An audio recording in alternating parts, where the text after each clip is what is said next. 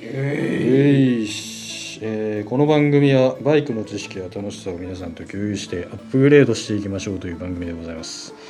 早く人間になりたい塾長ですそして大きいでございます。よろしくお願いしま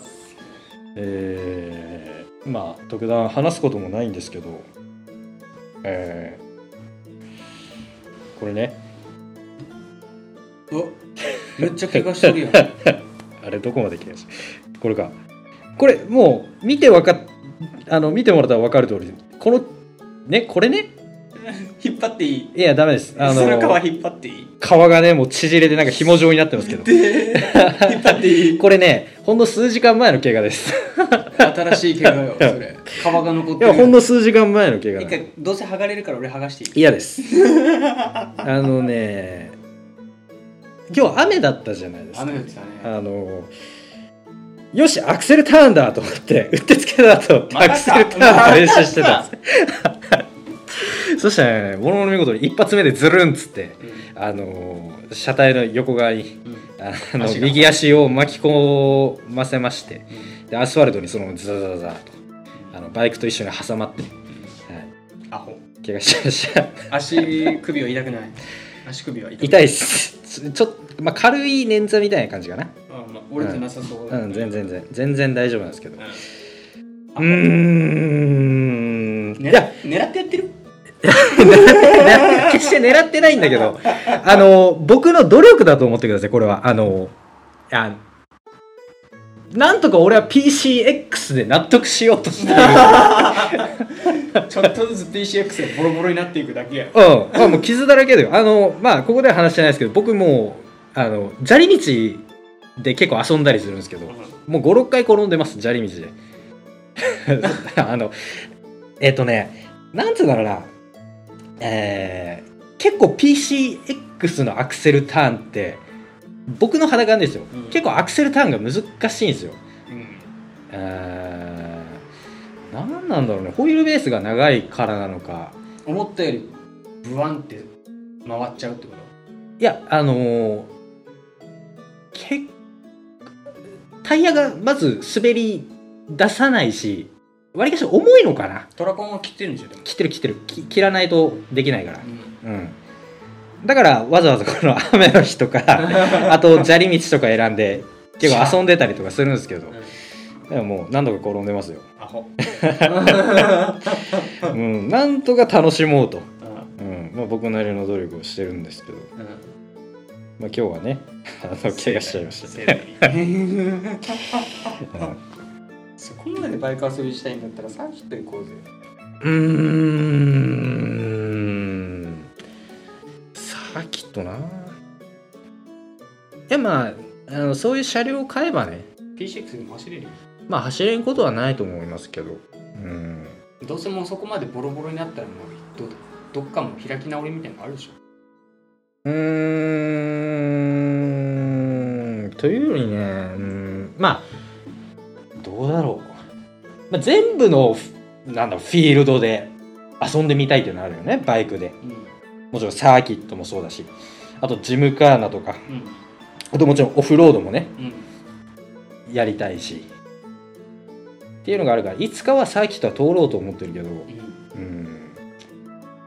なんつうのかなそこまでサーキットになんか思い入れみたいなのはないのよなうんだからまあサーキット行くんだったら行くでそのサーキット走る用のバイクを買った後かな俺はうんはははなるほどうねんまあサーキット行く用のバイクっていうかねまあ沖縄の場合だとうんバイクの大きさ自体も限られてくると思うんだけどあうのんサーキットの規模を考えると、うんうん限界上は 250cc じゃないか限界が250な、うん、が十分あのなんて言うんだろうある程度いけるって言えばいいのかなうんそれ以上大きくなっちゃうと逆に持て余しちゃうみたいなあなるほど持て余しで疲れるみたういな、ん回し切るみたいなこと考えなかったらために違反とかでなるほどね、まあ、サーキットでも走るしあのもちろんツーリングあの日常でも使うし、えーみたいな遊び方をまあ想定して次のバイクは考えてますうんあじゃあそれまでは我慢そうだ PCX ねでアクセルターンしてとりあえず怪我しとくとああ PCX の、まあ、唯一とかじゃないそう言い方が違うなまあ英断だなと思ったのがうんリアに ABS つけなかったところですねあついてないっけ前だけ前だけですあそうなん だ、うんだあれがあるからあのーちょっとオフロード走ってみようってなっちゃうんですよえっとねやっぱブロックパターンのタイヤじゃないからめっちゃ怖いのよ うんうんあの普通に走らせるだけでもえー怖いけどうんやっぱ走ってみると ADV やっぱ楽しいんだろうなと思うあ ADV150 でもフラットダートで限定でね、うんうんまあ、絶対楽しいと思うまあ楽しそうっていうのは思うだからああいうクロスオーバーモデルじゃなくて10割ロードのロードスポーツの、まあ、PCX の派生版みたいなのを作ってくれたらいいなぁうんって思うないだろ楽しそううないだろうなうん次また PCX あのモデルチェンジのサイクル早いからうんまた近からず遠からずフルモデルチェンジすると思うんだけど、まあ、その時も ABS はリアにはつけなくていいかなっていう、うんうん、あだあのほらリア滑らせて遊べるじゃん ABS ついてないといああなたぐらいだと思うけどやあれなかなかできないよその 125cc のスクーターで PCX ぐらいガチっ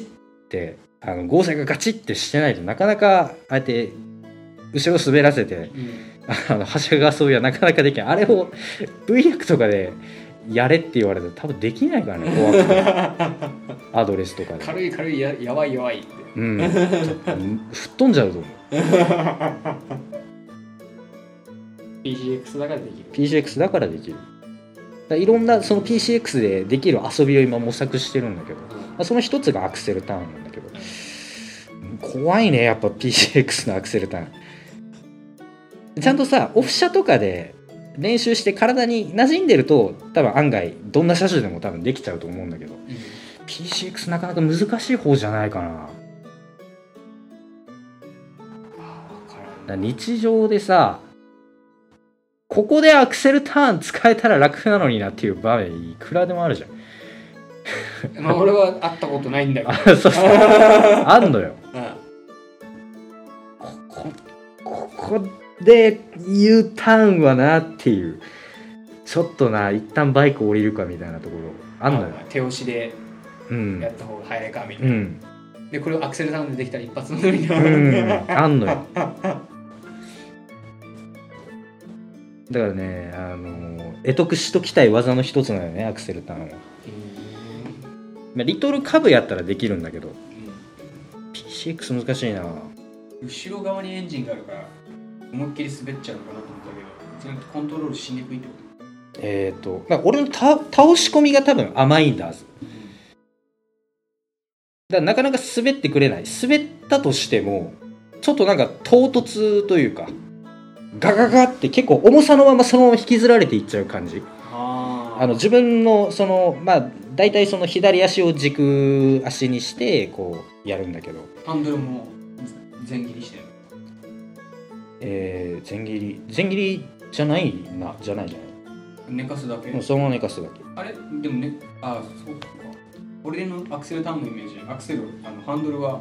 内側に切ってるもんだと思ってたえー、これどうしようえ来てない来てない内側に切ってもう方向性決めといて回したら勝手にそれについていくみたいなハンドルは切らないんじゃないかな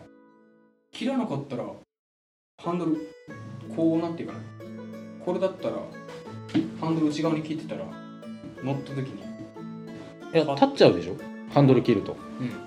ん倒すのよ寝かすのよそのままあそのまま寝かすんだ、へえ知らないやったことないからあのだいぶ昔に雪でやった記憶しかうないんだからこういうあのスリッピーなところで練習するのが一番いいのよアクセルターンうはん その時は俺ハンドルちょっと内側に切ってたのアクセルちょいってましたシャンシャーって滑ったねあだからこの滑りやすい時はあんま傾けなくていいのようんあそんなに傾けてないそうだからアスファルトとかだと思いっきりグッて倒さないといけないのあ接地面できるだけ減らさないといかんってこえー、と空転させやすくするとタイヤをで砂利道とかだとわりかし本当にまあ車種によっては本当にちょっと倒すだけでいいぐらいなんだけど舗装路だとめっちゃ倒さないといけないわりかし思った以上に倒さないといけなくて、へえ、うん、だから PCX ね重いからなのかな難しいアクセルターンがへ今日はね「あい雨だちょっとやってみるか」っつって一発目であのえミスったから痛い痛い痛い痛い痛い痛い ガシャンではなかったのよあのー PCX はほぼ無傷だったなぜなら君のあ足のでお俺の 地面との間に俺の足があったからわりかしガンガンにいってるよそれ俺今いや見るの怖かったから見てなかったんだけど結構だなこれ結構だいぶ結構いっとんなこしれかも足首腫れとるやんちゃんかあ痛いちょっと曲げるのが痛いアホバイクってこういう乗り物やから、うんまあ、次の雨でも挑戦したいと思ってます。アホはい、えー今回も始めていきましょう。えい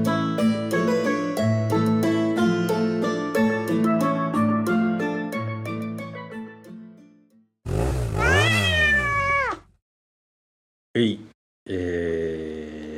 今回もやっていきたいと思うんですけども、あのーしまったって思っちゃいました、僕。なんでですかあの、前回ね、えー何でしたっけ、グッドマナグッドマナーライダー検定ーうんみたいな、うんまあ、クイズ形式でやったねやったわけじゃないですか。うんちょっとし趣旨趣旨じゃないな。かぶります。あ被るんだ系統が、はい。あそうなのはい。あまあ、クイズ、クイズというか、うんあのー僕ら、俺調べてる時にあラッキーっていうのこんなの知らんかったわうんまあ、偶発的にというか、まあ、前々からちょっとやろうと思ってたことなんですけど、今回。あ丸かぶりしちゃった丸かぶりというほどのものでもないんですけど、僕らね、まあ、あのーまあ、博識なリスナーさんからで、見ても分かる通り、本当に学がないんですよね、2人とも。うん俺なんてねえ出身高校言わない方がいいよバカってバレるから おなじみのアホです、まあ、大体制服のない高校制服がないというか私服でいい高校って たかが知れてるそうですね学歴な学力がうん僕の学校もそうだったんですけどあ私服だったんだ私服でしたあうーんで、まあ、本当に学がないんですよ2人ともうんあのまあ学がないしまあ2人ともちょっと常識がなってないところもあるんですよね多少うんうんあでも俺最近あれだよちょっと何かしらの勉強するのハマってる そういうことじゃないんだよね。あの、もう、君の話聞いてたら、あの、毎度思うのが、あ、中田敦彦言ってたっていうのよく聞くんですよ。あまあそれは、うん中田敦彦が、あ、動画で言ってたやつやっていう。なるほどな、最近は勉強熱心やなって思うんですけど、そういう、まあ、時事問題とかもあるし、あの、今回はね、ちょっと、やっぱ、僕らの学のなさでね、えー、ちょっとリスナーサイドとのなんかズレがあるんじゃないかな、みたいな。ずれズレ。えー、なんだろうな。なんかね、あーもうちょっと統一しておきたいんですよ、イメージを。 なんていうかな。あイメージって、うん、あこの子供ってさ、突拍子もないことを言うじゃん。あ俺子供いないもんでわからないんだけどあ違う違ううちの子もまあほとんど喋らないんだけどそういうことでまあ一般認識として子供って突拍子もないこと言うじゃん話の惰性も当たり前だよなあ急にあっちゃこっちゃ言ったりあっねちゃこっちゃいたり何言ってるんだろうこの子はみたいなうんそんな感覚でちょっとあの知能指数下げて聞いてくれてる部分もねリスナーさんあると思うのよはいはいはいはいやっぱり、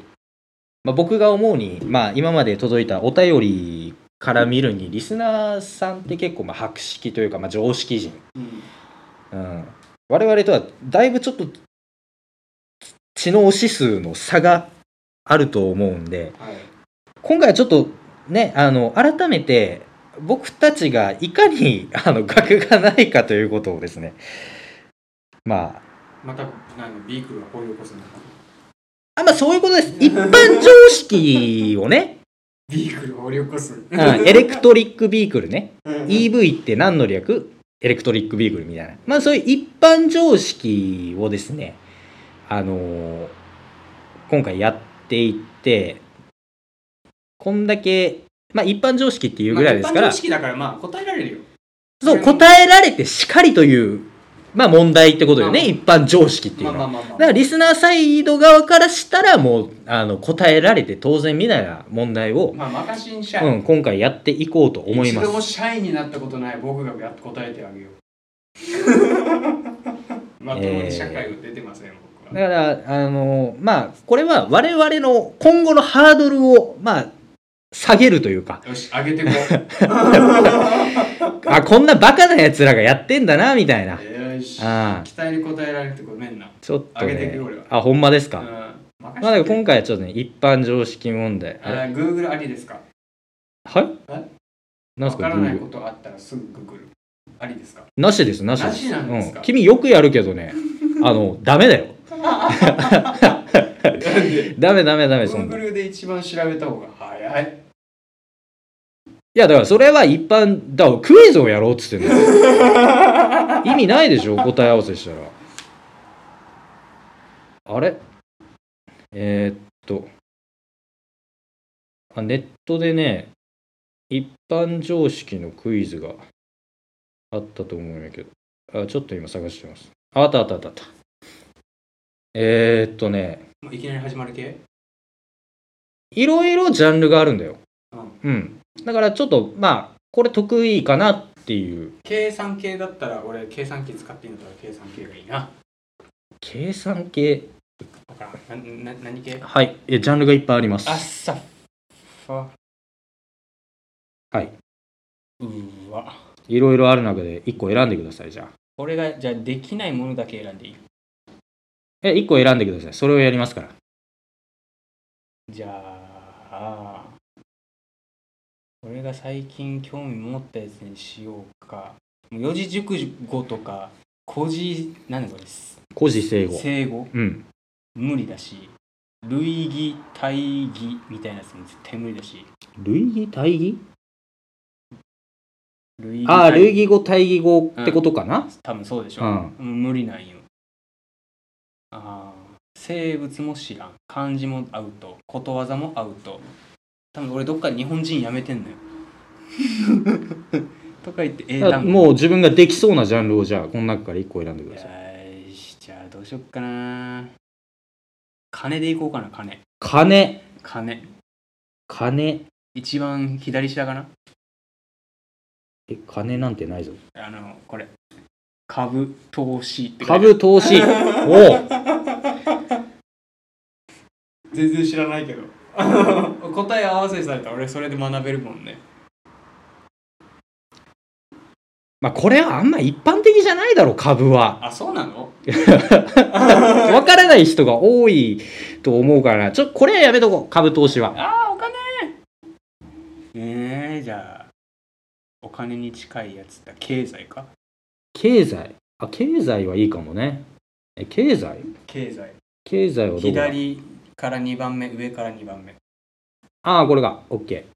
経済ね。うん全く知らんけどえーし、じゃあ、経済。えー、わ、いろいろあるな、これ。また小分けされてんのうん。えー、じゃあどうしようかあな。なたが一般常識でしょこれ分かってしかりっていうやつジャンルだったら分かるけど ちょっと俺もわか らない。えー、じゃあ、どうしようかな。えー、じゃあ、経済の中でも、労働者の権利っていうやつやろうかな。おおよし。じゃあ、第1問。はい労働三権の一つで、よしじゃあもう分からんぜ労働組合を結成することができる権利。労働組合を結成できる権利うん。はいあなんか、これ、あなた一番詳しそうよやったことある気がするが。えー、いや、だから僕が、あのー卒業した高校ってね、うん違うんですよ。あの、特殊なのなんつうんかな。高校卒業資格は得られるんだけど、うん正直やってた授業とか、あとテストの内容って、うん小学生レベルだったんですよ。 いや本当に。あの、1の位の足し算とか、そういうのが数学のテストで出てきたりとか、本当にそういう高校だったんで、マジで高校生の、あのー問題とか、僕も丸ごと抜けてると言っていいです。えでこれ何選択肢とかないの選択肢はない。労働三権の一つで、労働組合を結成することができる権利。権利労働組合を結成できる権利うん。なんかこんなんやった気するよ。中学生とかの労時働に。組合を結成できる権利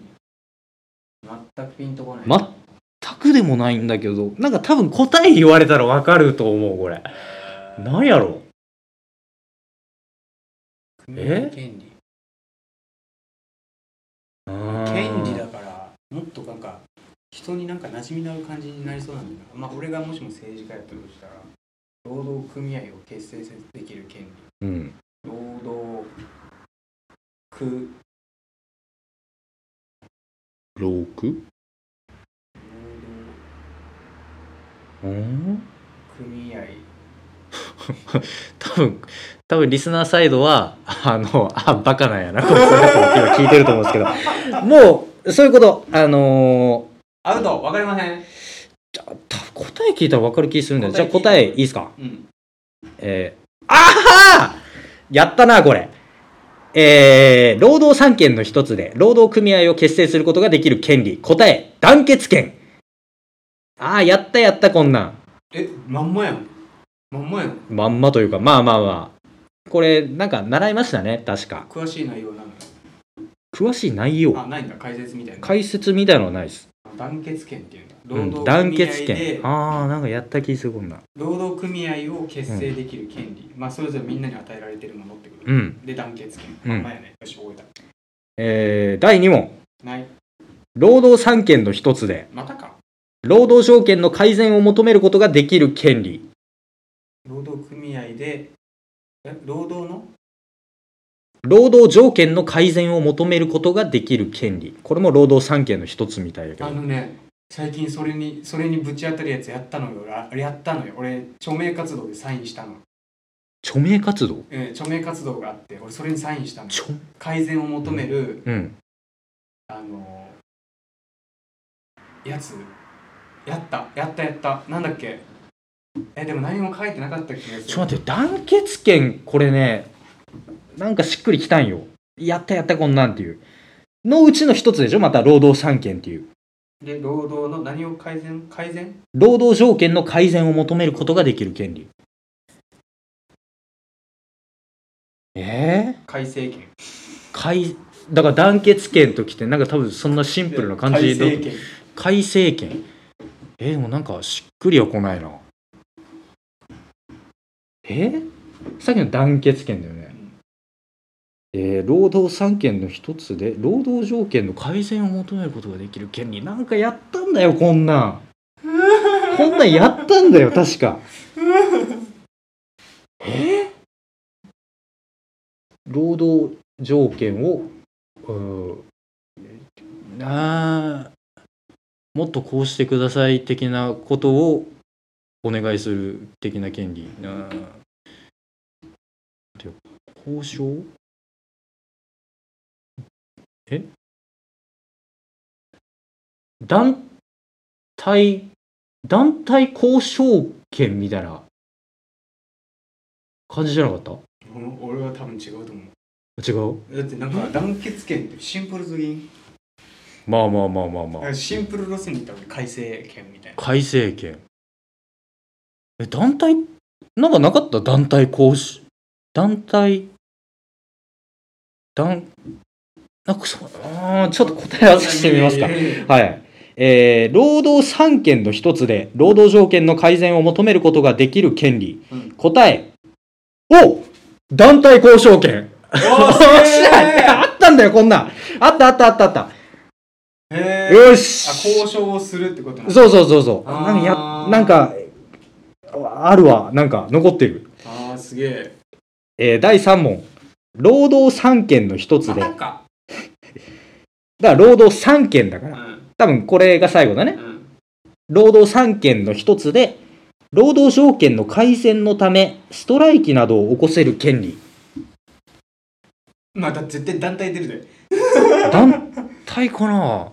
団結権、団体交渉権。うんときてでもう一つデモとかストラストライキを起こすうんことができる。まあデモというかストライキだね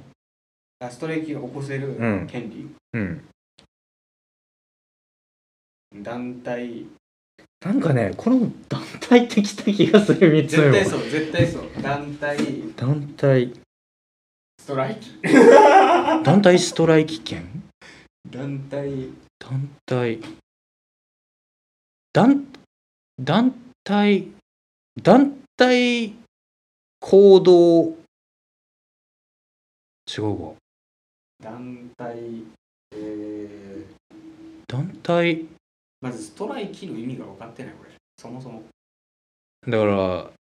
うわーっていうイメージしか知らん、うら日本ではあんま起こらないでしょストライキってなんかん、なんか一気みたいなイメージ一気じゃないかな多分あのーじゃあ団体もう仕事をボイコットしてこうしろああしろみたいな団体一気団体一揆 ええいやでもやったんだよなやったやったこんなんやったんだよ団でもなんか団体で合ってる気するこれいやいやもうこの流れを組んだら絶対団体だよでも最初が団結権だったでし団ょ結権団体交渉権団体団体この団体がしっくりくんだよこれ団体団体交渉権ときてえー、なんやろそうストライキの意味だけ調べていいなんか正確な意味が知りたい団体行動うんちゃらかんちゃらみたいなえああそういうことかなんやったっけなんかなんえなんかそう団結権ときて団体交渉権ときて、だとしたら今の俺ストライキの流れを組むとしたら、うん、いや学校今学校の例えが出てたんだけど、うん全員で学校出ないみたいなうんうだからさ何かをやってるわけじゃん、うん何かこうしろああしろってこと、うんってことは難しい言葉をこれで言うとするならば、うん要求だよ要求団体要求権あなるほど団体要求権はいはいはいファイナルアンサーファイナルシーザーえー、ちょっぽとくない待ってめっちゃよぽくないまあぽいぽいぽでいしょぽいそんな感じだった気すんだよ俺もこの流れだったら俺はこういくな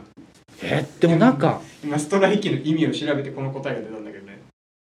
俺の記憶だようんそうなんか俺リズムで覚えるとこあるんだよなんか団結権団体要求権み たいなだ団結権ときて団体交渉権ときて団体行動なんか団体行動のイメージがねこびりついてる団体行動なんちゃら権みたいな行動発言権ああもうダメだわからんお団体団体行動スストライキ権ではないよなそんな長くはないんだよな団体行動もういや団体行動権でいいや団体要求権団体要求権ね、うんで俺が団体行動権うんはい、えー労働三権の一つで労働条件の改善のためストライキなどを起こせる権利答ええー 答え団体行動権 です嘘だえこんなシンプルだったかこんななシンプルなんだ団体行動権なんだってへーあもしくは争議権、葬儀うん、争う、えー議論の議で権利ああ、えー、団体こうこんなシンプルだったかなえー、待ってまとめよう団結権、うんかん団体なんだっけ交渉権交渉権うんで団体行動権うんもしくは葬儀権葬儀権うんああなんか団結あるわ権ああなるほどねえー第4問はい1947年に制定された労働条件の最低基準について定めた法律労働基準法 以外思い浮かばないけどじゃあ2人とも労働基準法でいいね、えー答えはい正解労働基準法ですねうんあそこは知ってるなんたら三原則みたいなの知らんあ 俺も知らんはい第5問1945年に制定された前になってんはい労働三権を保障した法律1945年に制定された労働三権を保障した法律さっきの頭に出てきた団結権団体交渉権団体行動権を保障した法律はあ労働労働団体保護保護法みたいな団体そういう感じじゃない、うんあでもそんな感じになるよなうん、労働三権を保障した法律労働団体保護法みたいな労働団体保護法なるほどなるほどぽいぽいぽいぽいあー労働三権を保障したでも労働三権が頭にあったってことは多分これもやってるはずなんだよな俺うん俺はそれ覚えた記憶ないのよえ 労働三権を保障した法律えでもそういうことだよね労働労働基準法さっき出てきたから労働労働は来るよなあでも団体っていうのは労働組合保護法なのか労働、うん、組合保護法っておかしいもんな団体保護法みたいな感じかな俺は団体保護法でいくわ、団体保護法うん、労働団体保護法 労働三権を保障したああ労働もうシンプルに労働保障法労働保障してますよ保護はい答ええー、労働組合法、惜しいまあ、考え方はね間違ってなかかったねえー、第6問はい1946年に制定されまたた間取った756、ああ1946年に制定されたうん労働争議の解決予防のための法律労働何労働争議葬儀うん、争う議論と書いてあ労働争三議、原則のうんうん、労働争議の解決予防のための法律、葬儀解決うん、のための法律葬儀を解決解決もしくは予防のための法律は わかさんなっいきの答え労働組合法でしょっえーさっきの答えそうだね労働組合法てなると今の流れを組むとうーん労働組合いや労働組合いや組合いやおかしいなじゃあまたうー労働組合んうーえんーこれこそまさしく保護法じゃないえ保護してるみたいなか感じだって葬儀にならないようにってことでしょ予防いやならないようにもそうだし葬儀になった場合の解決ってことでしょあなった場合もある労働争議の解決そして予防のための法律だから労働組合あーえー、労働組合法でしょやったかこんな労働労多分セットで覚えてるはずだけどね働組合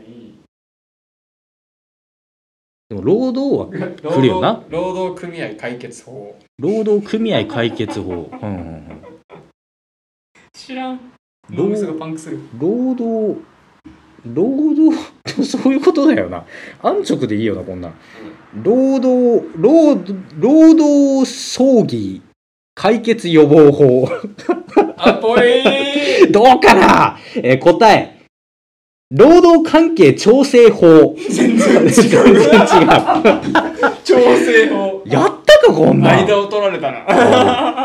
答え、労働関係調整法でした。関係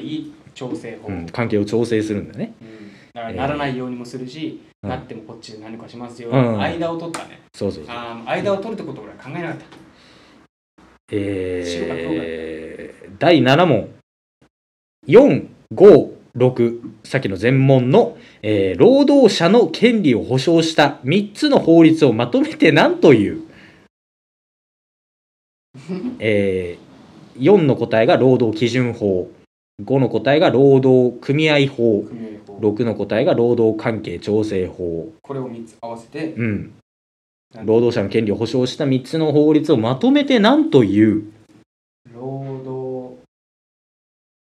働労働えーどうしてもなんかなんかこう3が来ると俺3件分立とかになってくるけ労どそれはもう働組合保護法 わからんえさっき出なかったそんなん出てないでしょ出てないか労働労労働基準法うんなんだっけ労働組合えー労働組合法労働関係調整法調整法ですよ、ええこれを完全に保護しますよだからもううん労働組合保護法うーん労働マジこれ一般常識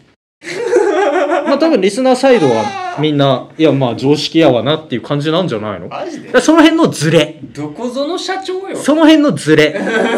が多分生じてると思うのよあやっぱり多分これって本当に俺らが中学生高校生ぐらいの時にやってるはずのことだからこれ、ーあなたがピンときてるからねうん、さっきのやつに関しては当たってたやつに関しては多分やってる俺はうん多分やってるはずなのよそして常識なのよ多分リスナーサイドからしてもだから改めてこういうあのリスナーサイドと俺たちのズレを改めて明確に してこれから先のね二輪塾の活動のハードルを下げていこうっていうことなの今回はこんだけ俺たちアホアホですよっていうイメージダウンさの作業イメージダウンじゃないこれ以上のダウンの使用がないように予防線張っときましょうってことだよ今回はわからないから、えー労働組合方法でいいよ456の労働者の権利を保障した3つの法律をまとめて何という保証法とかじゃないそれこそそうじゃないの労働保障法じゃないののねなんかぽいわこ答えなんて言ってたっけ俺は最初に言ったら保護法保護法労働保護法労働組いや労働保護法労働保護法うんじゃあ俺は労働保障法ね、うん保障法、えー答え労働三法いやア ホ三法ってまんまやんけ労働三法なのかな法なのかな三法そう法でしまた、んまやでしたねはい、はいあんま難しく考えるのもよくダないメなだ、ねえー第8問労働者が団結してえー労働者が団結して労働作業をやめ経営者に不利益を与えることでうん自分たちの要求を通そうとする行為えストライキねこれこそストライキじゃないの、うん俺はストライキえー言っ労働者が団結して労働作業をやめ経営者に不利益を与えることで自分たちの要求を通そうとする行為たストライキとこれがストライキやね、えー答えストライキ正解これはなんかまんまって感じですね、うんえー第9問人員削減のため解雇するこうと、ん人員削減のため解雇することリストラじゃないですかこれファイヤーファイヤーわからんアメリカではよく言うじゃんいやファイヤーはあはあそスラングじゃないのそれあそうなのリストラ、まあリリスストラがピッピッとくるねねリストラって感じがするけど、うんえー答えリストラ 正解ですあほんまでしあたちなみにリスリストラクチャリングの略らしいですリストラクチャリングリストラクチャリングのリス略トをで区切られてるのリストラクチャリングリストラクじゃあ区切りないリストラクチャリングえー、無駄にかっこいいけど、ね俺らのリストラでいいわリストラでいいね、えー第10問職業を無料で紹介する行政のサービス機関はハローワー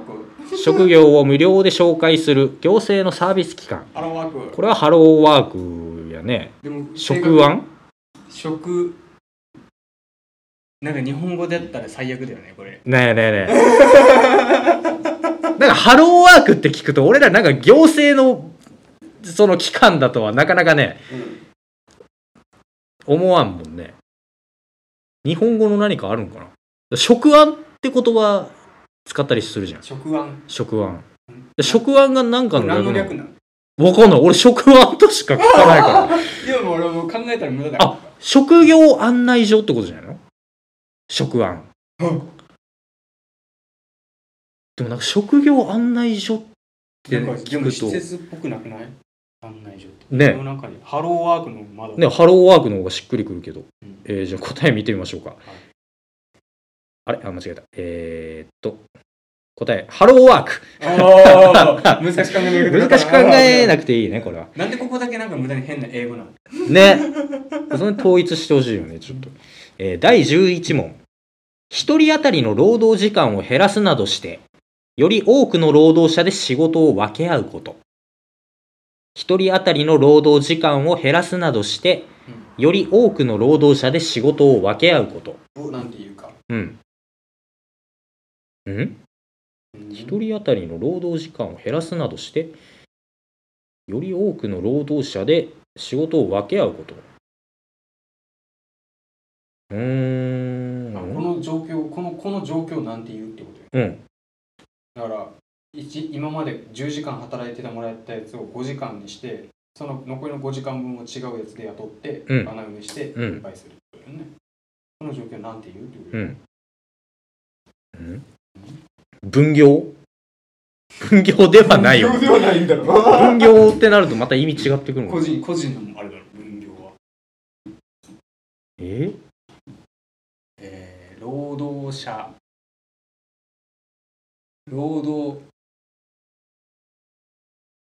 分割労働あ労働分割うねんあ分割か労働分割労働者分割っておかしくなるもんねなんだ労働労働者をを分割するってなるとねまたなんか意味変わってきそうですねだから労働仕事に対して分割するみたいなうん。労働を分け合う。うん仕事を分け合う。労働。えー、あーあんま難しく考えない方がいいという今までの例を見るの。俺、 分業でいいや、分業で。 あんま難しく考えちゃいけない。えー、答え。えーワークシェアリング。 また横文字です。ワークシェアリングワークシェアリング。一つの仕事で複数あまあそうだねシェアリング、うん、仕事をシェアしようってことか。なるほど。これもあんまり難しく考えちゃいけなかったのかな。あ、ね、横文字もあるんだね。もう F ワード出るぞこれ、う マジで えー第12問。はい一度雇用したら定年までリストラさせずはにい雇用し続ける制度。最近あのだったよねうん、終身雇用。終身雇用それ、はい、できないっていうはい、正解。終身、あ終身雇用制。うんはい。これはまあなんかもう、俺ら世代でもね、なんかよく聞くト言ヨタ葉っのていう社か。長が無理だよ終身雇用は、うんみたいな感じでうわーって一回ババッシングかなんかすごい盛り上がったあ、そうね。うんえー第13問。勤続年数が長くなるにつれて給料を上げていく制度。あ、待って待って、これ勤続年数が長くなる。につれて給料を上げる制度え、なんだっけああなたはわかるのよ、これ。なんだっけええ、待って、なんてなんだっけ、これ。継続年数に対してうん給料が上がるんだよね。えっと、なんだっけえ、待って、どうせしてる。え、あれあれあれ。えっとう ね、んあれあ、待って、マジマジでどう忘れしてる。やばいやばいやばい。まああの分かってる分かってる。ー、分かってる分かってる。だ多分その上の人がまあ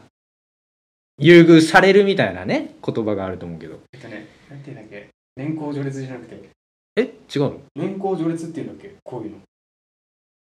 え違うのえ年功序列ってそんな意味だったっ足け元そういう意味だったっけそういう意味じゃないの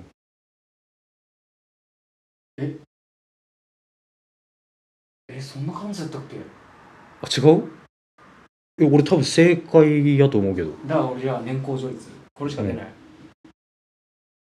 からこれは、えー長く、えー勤続年数が長くなるにつれて給料を上げていく制度の名前でしょ年功序列年功序列賃金制度とかそんな感じじゃなかったっけあ略詞がこれ略詞か俺略詞は知らん略詞という年功か序列ってしか年功序列は年功序列って言葉であるじゃんうんでこの勤続年数が長くなるにつれて給料を上げていく制度は何ですかってあことそでうしいょうこと、うん、だから多分年功序列賃金制みたいな賃金制度みたいな給与制じゃん給与制そのまま年功序列給与制 あ年功序列給与制えー、答えねはい年功序列賃金制全然違いました、はい違う答えでいこうと思った はいえー、あ以上13問終わりましたけれどもはい、そんな感じでございます 労働系全く分からん、わかんねえな一応あなたが選んだ、えー経済うん経済の問題まあいろいろあるけど他にも財政とか社会福祉とか社会福祉知らん市場経済とかあと税金とか経済史とかあもう税金はもう痛い目見てる から痛くもないじゃあまたおお、えー、大きいジャンルから選ぶかじゃあ今度俺が選んでいいどうぞえー、っとねあいろいろあんだよなこれえー、あ俺意外とね孤児生語強い気すんだようわ俺全然分からんそもそも孤児生語が何かわかるうん全然だから昔の中国で起こった出来事うんのことを孤児生語っていう まあ出来事をまあ言葉にしたものというか、あまあ、ー教訓みたいな感じね社会系で言ったらもうタクトぐらいしか知らんのあそこまで近代のことじゃないもっと昔のこと三国志みたいな感じうんそれくらいかもっと後かあ孤児生語とか幼児熟語って多分三国志ぐらいの時代のやつも多いからあー孤児生語意外と強いんじゃないかなえー、どうしようかなえー、第1問ない屈辱に耐え忍ぶことを〇〇の股くぐり屈辱に耐え忍ぶことを〇〇の股くぐりおっきいくんこれね全然知らない 全然知らないよ僕何々の股くぐり何々の股く屈ぐ辱り的なことを屈辱に耐え忍ぶことをあ耐え忍ぶうん丸々の股くぐりっていうの、うんえー、でも多分漢字なんだよねだろうね多分なんかほらなんかこう絶対こういうのって昔の人って今みたいに言葉で表現はしてないじゃんなんかひなんていうの比喩表現みたいなみんなこれ嫌だよねだからこれとうかんこれに匹敵する言葉みたいなだから何々のまたくぐりしたらその何々は絶対嫌なことなのよっていうよりね俺のイメージあのほらなんとなくだけど俺中国とか台湾とかああいう、まあ、中国圏のまあ分からんけど文化なのか何なのか分からんけど股をくぐらせるっていうのがすごい屈辱的な行為みたいなイメージがなんとなくあるあの少林サッカーとかでなかったそういうシーン股の間くぐれみたいななんかあったんよなんかあるんだと思う多分中国かなんかの文化でじゃあ他人のまたくぐりっていうことだと思う多分うんもしくは昔のひ誰々っていう人が股の間をくぐりましたあのこの屈辱に耐え忍びながらみたいなことで人の名前がついてそうなんかいやしな俺他人のまたくぐりでいいじ他人の股くぐゃりん、ねうん、えー、でも昔始皇帝でも丸々だから2文字なんだよこれいや、まるまるって表記してるだけでもしかしたら2文字じゃないかもしれない。いや、あのほら、2文字になってる。あ、ちょっと待ってよ。ほら、2文字でしょこっち3文字だから、あ、本当う。ん。だから多分2文字の何かが来るんだよ。え貴族のまたくぐり。あ、貴族。え、でも貴族って言うんかな昔の中国人って。馬長知らん馬長の股くぐり、 えー答え関心の股くぐり誰よわかる韓国の漢に信じるの信多分関心っていう人がいたんだろうね昔知らんの人がまあ屈辱に耐え忍びながら、まあ、股をくぐったんだろうねあー知らはいんいや俺も知らん 意外と強いと思ってたけど、えー第2問「親しい」を「まるまるまる照らす」「親しい」を「まるまるまる照らす」というあの親睦の親だよねそうそうそうそうそうにま親を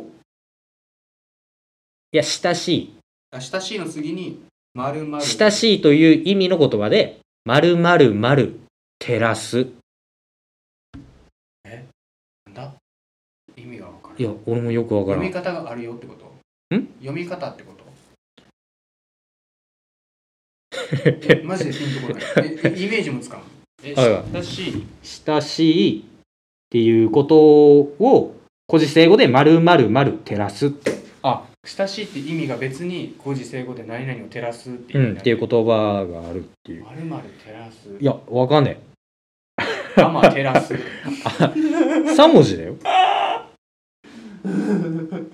いや全然わかんねえこれまるまるまるえ「まるまるまる照らす」うーんいやわからん俺のデータベースには少なくともないと思うーこれあーえっとね照らすでしょえーっとねえリスナーさんわかるのかなこれ一般常識の問題らしいけど親しい〇〇〇照らすうーんハゲ頭照らすはいいや親しくないと親しい間柄じゃないとできないよそんなハゲ頭を照らすなんてハゲいじりは親しくないとできないからねこれ親しいとかいうレベルじゃないだうんろ、ハゲ頭照らすで俺はえー、じゃあえー、相当親しい仲よハゲ頭照らせるのあしダメだピントンコーンはい答 え 俺も多い全然だよえー答え。簡単愛照らす。漢字見してはい簡単愛照らす。知らん知らん。これ一般常識かう大学出ないと多分出んぞそういうーん。でもなんか、多分やけど、俺らの間柄は、かん簡単愛照らさないもんね。の簡単愛照らさない愛照らさないもんね。 こういう時に使えばいいわえー第3問。栄枯盛衰の儚いことの例え。栄子清水はかない栄枯盛衰の儚いことの例えうん。 〇〇の夢。始皇帝の夢始皇帝の夢。えー、栄枯盛衰の儚いこと の漢字見、して漢字栄子清水栄える枯渇の子に森に衰弱うん栄子清水よく読めたねこれうん。栄枯盛衰は読めますよ。栄枯盛衰の儚いの例えは何なのかってことだよね。うん。〇〇の夢。なんでしょ始皇帝のう始皇、始皇帝3文字やけど大丈夫あ、何文字 これ〇〇だから2文字。 あ、2文字、うん。これは、栄枯盛衰って多分、なんだ栄枯盛衰自体がまず漢字がさ、うん。栄えてるのに、まず隣がなんか枯渇しとるやんか。うんで、盛り上がってるのに衰弱しきっとるやん。うんまずこれに多分ヒントがあるん栄枯う盛衰。ーん。意味がわからないんだよね、栄枯盛衰の。いやだから乗車必須みたいなもんよ。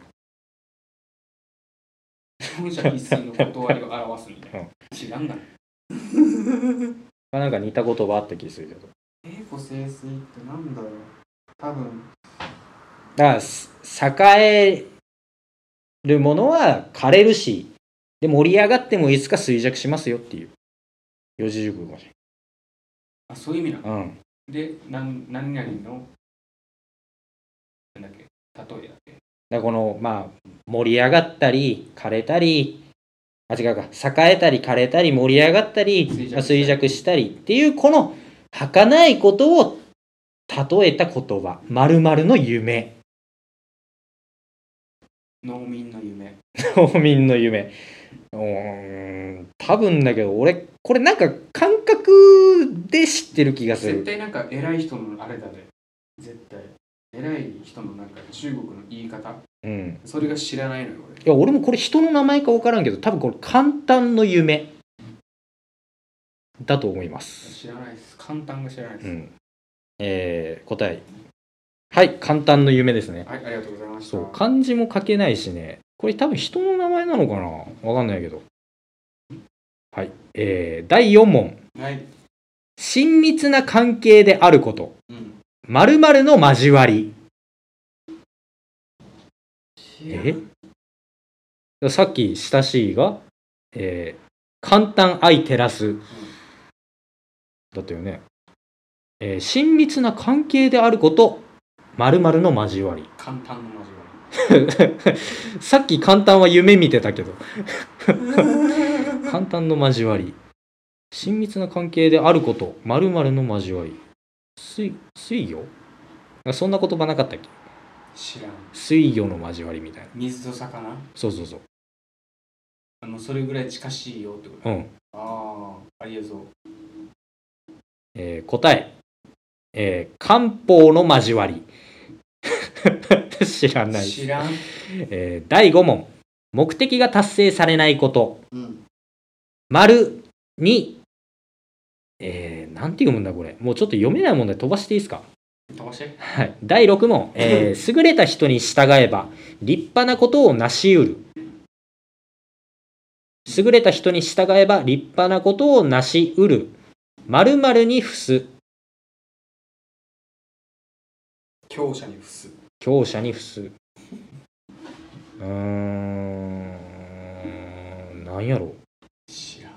多分人の名前が出ると思う何々に付すなんか聞いたことあるようなフレーズな気もするけどない全くもう何々に付すなんやろ聞いたようなフレーズな気するけど日々に付すとか言うなんか聞かない聞かない聞かないか聞かないって言われたら聞かない気もしてきたえなんか機微に普通的ななんかえー、何でしたっけ答え 強者に伏す強者に普通うんえー、じゃあ俺は機微に普通でえー、答えお機微に普通なんかねなんかこのフレーズで覚えてるえー、第7問取り越し苦労まる取り越し苦労をまると言いますトリクシグローをまるまる。2文字だね。トリコシグローっていうのがまずわからんうーん。まあ、しなくていい苦労みたいな。ああをな2文字で表して2文字。無駄あー、そういうことだよね、でも。 俺も無駄でいいかな。えー、答え。気遊、知らん気遊。知らんあ、漢字見たらわかると思う。気遊。あこれこの言葉なんで日本語かと思ってたん日本の言葉やと思ってた多分それあれでしょいわゆる中国系のもあれ表現でしうょ、ん。まあ、古事成語ってそういうことやから。ね気遊。へえ気遊そういう感じだようね、ん。へええ俺なんーかひねくれてんな無 駄まあ、意味は正しいと思うけどね。えー第8問世の中の人に気に入られる入れ、えー世の中の人に気に入られるような説を唱えること世の中の人に気に入られるような説を唱えることまるまるまるまる4文字えー気に入られるために説を唱えるでしょうん何かの説を唱えうるん気に入られるためなんやろピンとも来ない世の中の特定の人にま、世の中の人に世の中の人に気に入られるために、うんえうー、ん世の中の人に気に入られるために使う言葉としてはあ説を唱えるとしてでしょうんを4文字うーんえー、わかんねえ新興宗教 知らんピントンコンでんえー、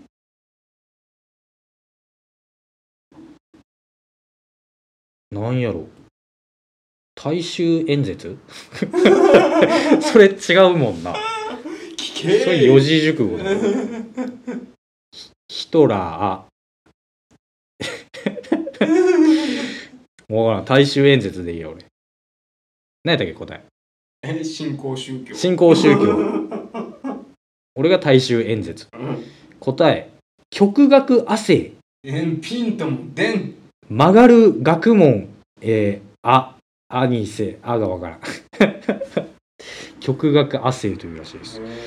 はいってな感じなんですけどえダメでしたね僕も個人 英語これ一問も外れてん当たってん全くピントもこんうん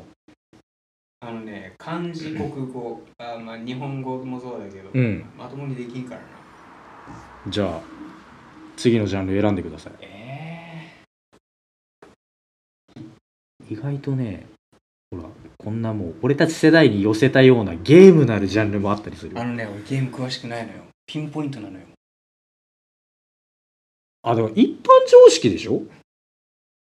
まあ、さっきの一般常識とは思えないけど多分リスナーサイドでは知ってて当然ぐらいの問題が並んだんじゃないの多分さっきから絶対会社の面接とか、あの試験とかであるの、この政治、経済、国際、あとなんだろう。ここら辺絶対触ってくるよね。政治、経済、国際とか。 SPIK って何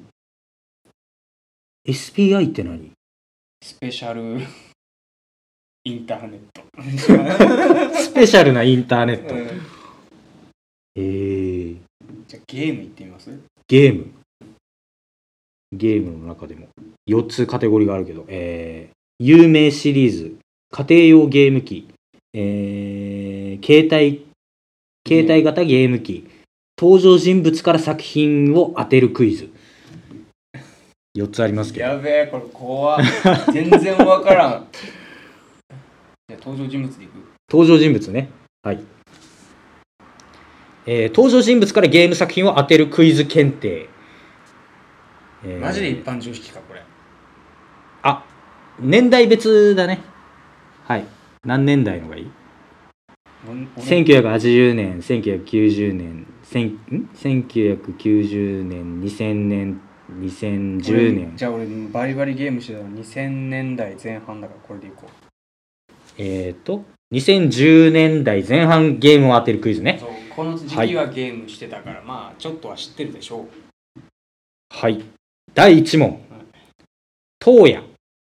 もしくは東子、うんチェレうん、ンベルうん、荒らぎ博士うん、スタージャ、うんポカブ、うんミジュマル、うん。 2010年発売のゲームタイトルは何ですこれがかポポケモンなんよ。 ポケモンなんです。ポケモンのなんかってことでうしょ。ん。ミジュマル。うんミジュマルが出た世代なんだろう。えー、まあ、荒らぎ博士。えー、ちょっと待ってよ、これ、2010年代前半か。うん。えっとね、XY が出たのいつだったかなあれ前半だっけ違うよな。 XY。 15とか6とかちょっとでし待ょってよ、これ。ここにあるかな2010年代前半か。だから2010、11、12、13、14のあたりでしょ。えー、荒らぎ博士。東野だ東野もしくは東子っていうのは男主人公か女主人公のデフォルトの名前みたいな感じね、でチェレンベル荒らぎ博士スタージャポカブミジュマル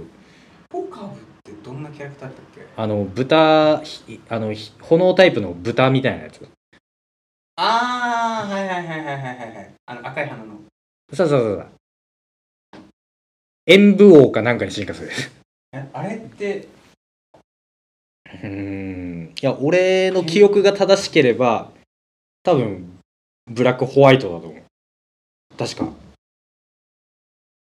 ミジュマルでしょえブラックホワイトってそんな昔だったっけそうだよ結構経つよブラックホワイトはダイヤモンドパールでその次はまあギラティナの作品もまとめだとしてその次ブラックホワイトダイパの次がそうだねブラックはブラックホワイトあだったら一番あり得るわうん俺の記憶が正しければ荒木博士とミジュマルの印象確かブラックホワイトポケットモンスターブラックホワイトうん、俺やってないから分からんけど一応全タイトル多分遊んでるんでね全タイトルというか俺あのダイヤモンドパールで終わってるダイパで終わってるあ、うん、多分ブラックホワイトですはい、答えポケットモンスターブラックホワイトおうーえいし第2問ゼファーリーンベルバシュロンこれも2010年発売ですこれ3つこの3つだけだから登場人物の名前ですよねこれ3人だ けバロンゼファーゼファーリーンベルディーンベルバシュロンバシュロンうんウに点々でバシュロンバシュロンね知りませんファイナルファンタジーに出てきそうな名前なんかね RPG 系だと思うけどじゃあファイナルファンタジー10今一新しいの今人気出たのなんだっけなんだっけあれオープンワールドのやつあれが15じゃない 15? じゃあ10 13, 13でいこ ?13 うん。 13、13はライトニングのやつでしょうあそうなんじゃあ多分違14うと思うんだよな。 14そもそもファイナルファンタジーなのか。ファイナルファンタジーでこんなキャラクター名、あんま聞いたことない気するけどな、俺。俺これ知らんこのゲーム知らん俺も知らん。なんやろ。まあいいや、俺もファイナルファンタジー 8ぐらいにしよっか。え違う。まあ絶対違うけど。うん答え。エンド・オブ・エタナティ。知らんやったこともないエタニティか。エタにエンド・オブ・エタニティ。知らん知らん。第3問。えパンチョ式だろうってこれはね。あ、第3問。セラ、ノエル、モーグリ、ライトニング。これは2011年発さ売っでき言ったじゃす。 ね、さっき言った。これ多分、んファイナルファンファイナルフファンタジー13ですね。ファイナルファンタジー13。ァンうん同はじい えー答え。あーあー、ファイナルファンタジーの13の2。ワン、ツーとかあんのあんのワン、ツーあんだよ。知らねえそうなよんですよ。あーあ、そういうことか。は 何知ってるやつおるかってい、第4問。うんジュード・マティス。うんジュード・マティス。うんえーミラ・マクスウェル。うんアルヴィン・エリーゼ。アルヴィンとエリーゼか。エリーゼジュード・マ、んジュード・マティス。ミラ・マクスウェル。アルヴィン、んアルヴィンとエリーゼ。知らんこれも2011年発売のゲームに登場するキャラクターのガ名前ンですダね。ムに出てきそうな名前してるなんかミラ・マクスウェルってなんか聞いたこと俺もはあ聞いるたことあるよ、ねあんたの口から聞いたことあるのよ俺はない。俺の口から発したことは絶対ない。えなんか言った気がするんだよなミラ・マクスウェルわからんじゃあマックスウェルっていう響きがなんか聞いたことガあンるダよムってねナンバリングどうなってんのえガンダムってナンゲームのタイトルのナンバリングってどうなってんのちゃんと数字でなってんのあれいやあそうなんだガンダムゲーはたくさんありますよそういうことガンダム VS ガンダムとか、G ジェネシリーズとかうんあとギレンの野望とか、うんいっぱいありますよガンダムわからんゲームはじゃあもう一括りでガンダムガンダムにそんな名前のキャラクターいないいるかな知らんいてたら一人は引っかかると思うんだけどなんやろう知らんもう俺も知らないんでファイナルファンタジーファイナルファンタジー99とでも言ってもらいましょう、 えー答え「テールズ・オブ・エクシリア」知らん「テールズ」シリーズか知らん お第5問何おーって第5問うんレオンクリスジェイクエイダうんあもう出た出たシェリー出た出たヘレナピアーズピアーズ2012年発売このタイトルは「バイオハザードバイオハザード6ですね。よし。やっ答たよえ、バイオハザード6これは正解です。やったよこれはね、わかるわな。うんうわー、ちょっと次の問題飛ばしていいですかあの、漢字が読めないです。ぜ全部漢字なんで。何これ長門なん朝門なんかなみたいな、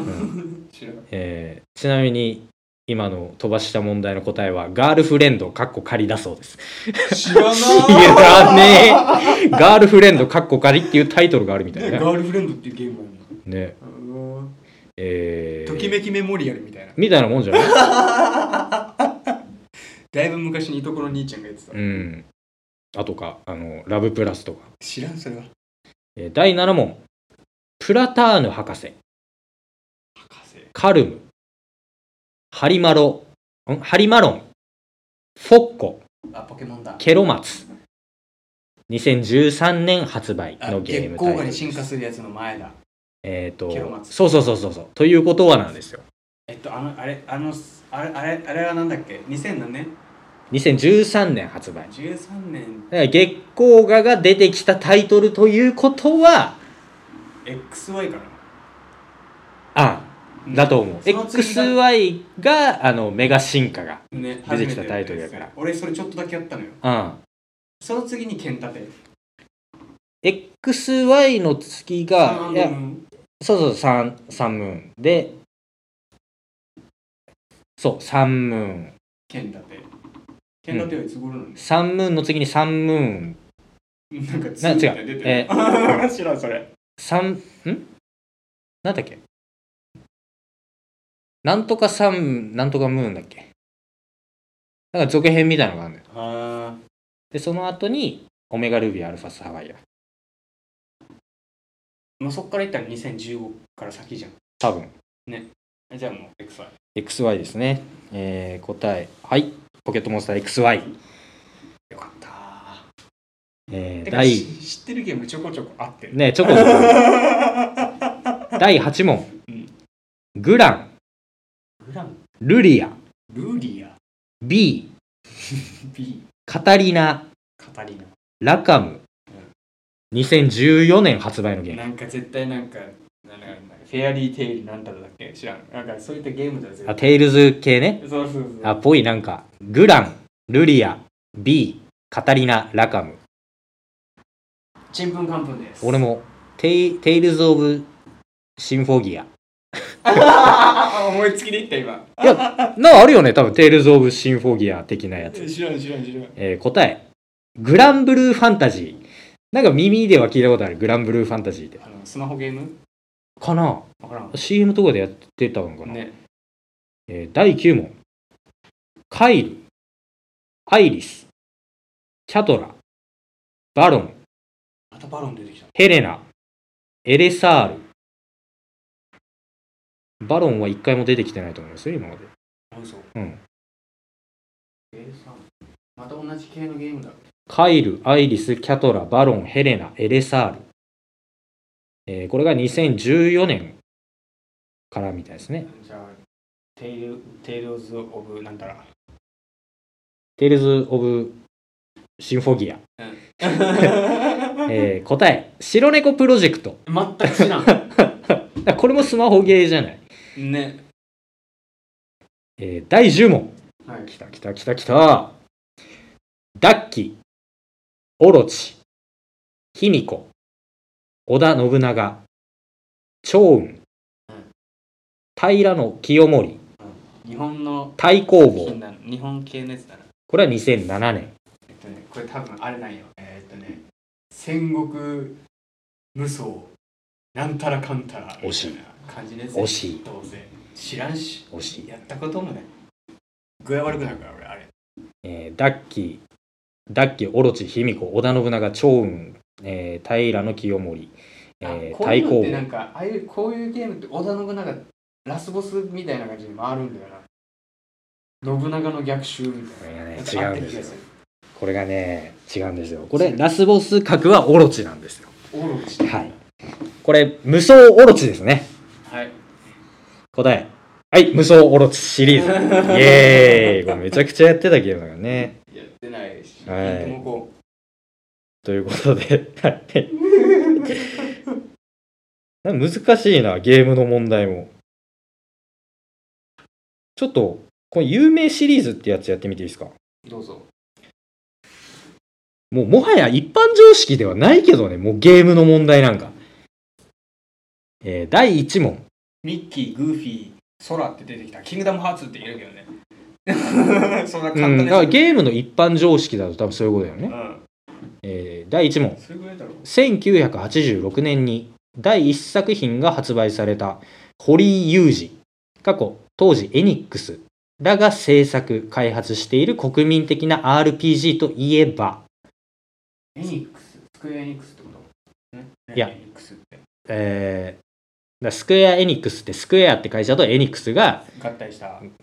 合体した会社でしょでそれがエニックスだった時代1986年に多分第1作品が発売されたっていうことはその後もシリーズになっているゲームうん、ファイナルファンタジー。なるほど。でもこれ、まあ、ほぼ答えというか、大ヒントというか、堀井雄二なんですよ。知らん。これ、ドラゴンクエストですね。へえ答え、ドラゴンクエスト。えーし。ドラゴンクエストっていうゲームがわからない。えちょちょちょちょちょちょちょちょちょちょちょちょちょちょちょちょちょち絵をょ見たことあるんだよ。なんかドラゴンクエストと勇者ヨシヒコは一緒やと思ってんだよ。あーあ、もうオマージュバリバリよ。よし、そうなんだ勇者よしあ、。じゃあ勇者よヨシヒコや。 もうまんま敵キャラ、スライムとか、あの、ゴーレムとか、そのまんま出てきてる。うんわからなかったで。音もそのまま多分、ドラクエの音使ってるよね。あ、そうなんうだ。んえー第2問1987年に第1作品が発売された、えー坂口博信過去当時スクエアらが制作開発した、えー国民的な RPG といえばファイナルファンタジー。これ多分ファイナルファンタジーですね、えー答えファイナルファンタジー正解です第3問1985年に任天堂から第1作品が発売されたアクションゲームうんレースゲームでおなじみのシリーズ作品といえばマリオ、ルイージ、クッパ、ヨッシー、ピーチなどのキャラクターが登場、ま、マリオカートアクションゲーだよね。うん、アクションゲーム、レースゲームでおなじみのシリーズ作品っ何々シリーズってことてことなんじゃないススーーパパーーマリオシリーズみたスいーパーマリオシリーズでいいんじゃないかな、えー答えマリオシリーズスーパーマリオシリーズ正解ですなこれぐらいだったらここまでだったら多分一般常識って言っていいんじゃないの、な。さすがにいつもねえー第4問1996年に当時の任天堂から第1作品がゲームボーイで発売されたモンスターを育てる RPG といえばアニメ化もされて大ヒッポトケしていッるトモンスター。はいポケットモンスターですねこれは僕い一番初めにゲームやったのがピカチュウです。あそうなのうんこれはあのーあのえっ、ー、と「てーんてれれてれれてれれてれれてれれてれれて」あのね知らん。あのガンダムのゲームうんあのむ武者ガンダムが戦うゲームが僕があの生まれて初めてやったゲームあの俺スケルトンゲームボーイみたいな。ああ俺も俺もあのね薄緑そう薄紫みたいなやつそうそうねそう俺もそれはい、えーポケットモンスター正解でございますうん。第5問1996年にカプコンから第1作品がゲームボーイで発売された、カプコン。えーサバイバルホラーゲームといえばクリスジルウェスカーレオあンークレアなどのキャラクターが登場するバイオハザード。バイオハザードえ、ゲームボーイだったんだ。んゲームボーイって言ったうんえ、ゲームボーイが初めなのね知らんかった。俺も知らん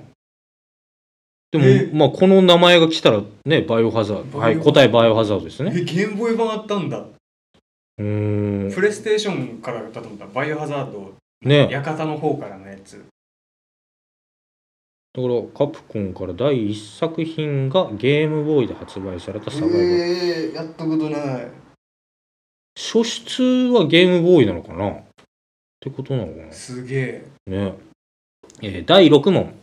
1991年に第1作品が発売された同じ4つの色を並べて消して連鎖テクニックで戦っていく落ち物パズルゲームといえば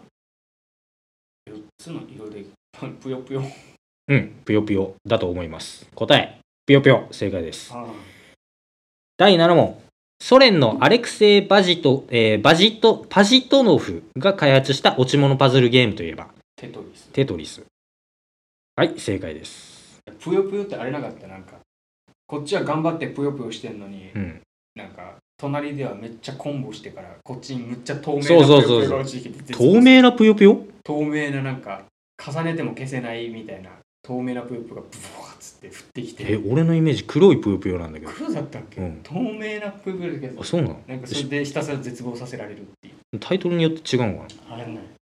えー第8問1988年に第1作品が、えー発売されたハドソンの看板,、えー看板作品の日本列島を舞台としたすごろくゲームはえっとね「桃太郎電鉄」「桃鉄」はい答え「桃太郎電鉄」正解ですねうん一回だけやって俺めっちゃボンビーにくっつか れて腹立ってやる俺一回もやったことないめっちゃムカつくんよあれあー、うんえー第9問うん竜、剣、チュンリー、ベガなどのキャラクターが登場する、おえー対戦型格闘ゲームといえばそのなんだっけストリートストリートファイファイターですね、これは。はい、ストリートファイター、正解でターす。シャラえー第10問、1983年に第1作品が発売された、戦国時代をテーマとした大名になりきって天下統一を目指す歴史シミュレーションゲームは、あシュミュレーションゲームうん、戦国これは信長の野望ですね。知らなはい、答え、信長の野望。はい、いすごー正解ですい、まあ、光栄が大好きなので、うんえー第11問マクシス社から発売された、えー都市経営シミュレーションゲームといえばシムシティじゃないてか都市経営シミュレーションゲームがシムシティが知らんのやけど、ね、シムシティが俺も知らんうわ、ん、答えシムシティうん、えーおサービス問題ですよ次、はい第12問1998年にコナミから発売された、えー戦略情報アクションゲームとい えばめっちソリッドスネークゃ絶対ロイ・キャンベルうんナオミ・ハンターなどのキャラクターが登場するあこ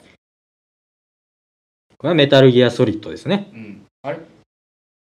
んえススネークロイ・キャンベルうんナオミ・ハンターナオミ・ハンター。うんあ、だけ、うん他にもいないんだ。あ、じゃあ、あれさ、最初のやつか。うんメタルギアソリッドですねメタルギアソリッドはい、正解でございます。意外と長えな、この問題。 えっと、えー、じゃあ次で最後にするか。うんえーっと、えー、第13問。光栄から発売されたまた。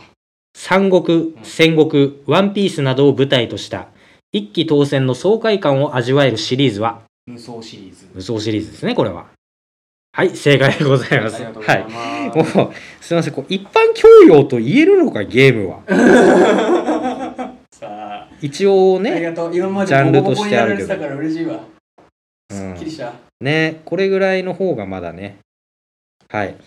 ていうことであの多分リスナーサイドとなんとなくこれぐらいの、まあ、開きがありますよっていううんあの僕ら本当に額がないのでびっくりするぐらいね。はいっていうことを前提にここからもねこれからもあの二輪塾を聞いてほしいんですよやっぱ何言ってんだこいつらみたいなうんあの同じぐらいの人間がなんか喋ってると思わないでほしい それくらい甘々な目で聞いてほしいってそういいうかうこと ねね。うんはいあのちょっと高校以来でハードルを下げてみたかったのではいやってみました、ありがとうございます。はい、ありがとうございました。はい、そのままもう流れるようにエンディングに行きますけれども、流れるようにね、リはいいや、もう、撮ってるのうん、あらら、はい、流れてるね。いやーしかし眠いですね。それもそのはずもう4時前なんですよ。眠い。しかも、むちゃむちゃ頭つこうた。ねえ、だ糖分使った気する。どうなの？さっきのはみんな知ってるの？そもそも。わからん。一般的に知ら知ってるはずのことさっきのはのじゃない団体権とか団体権とか労働基準法みたい労働三権とかな。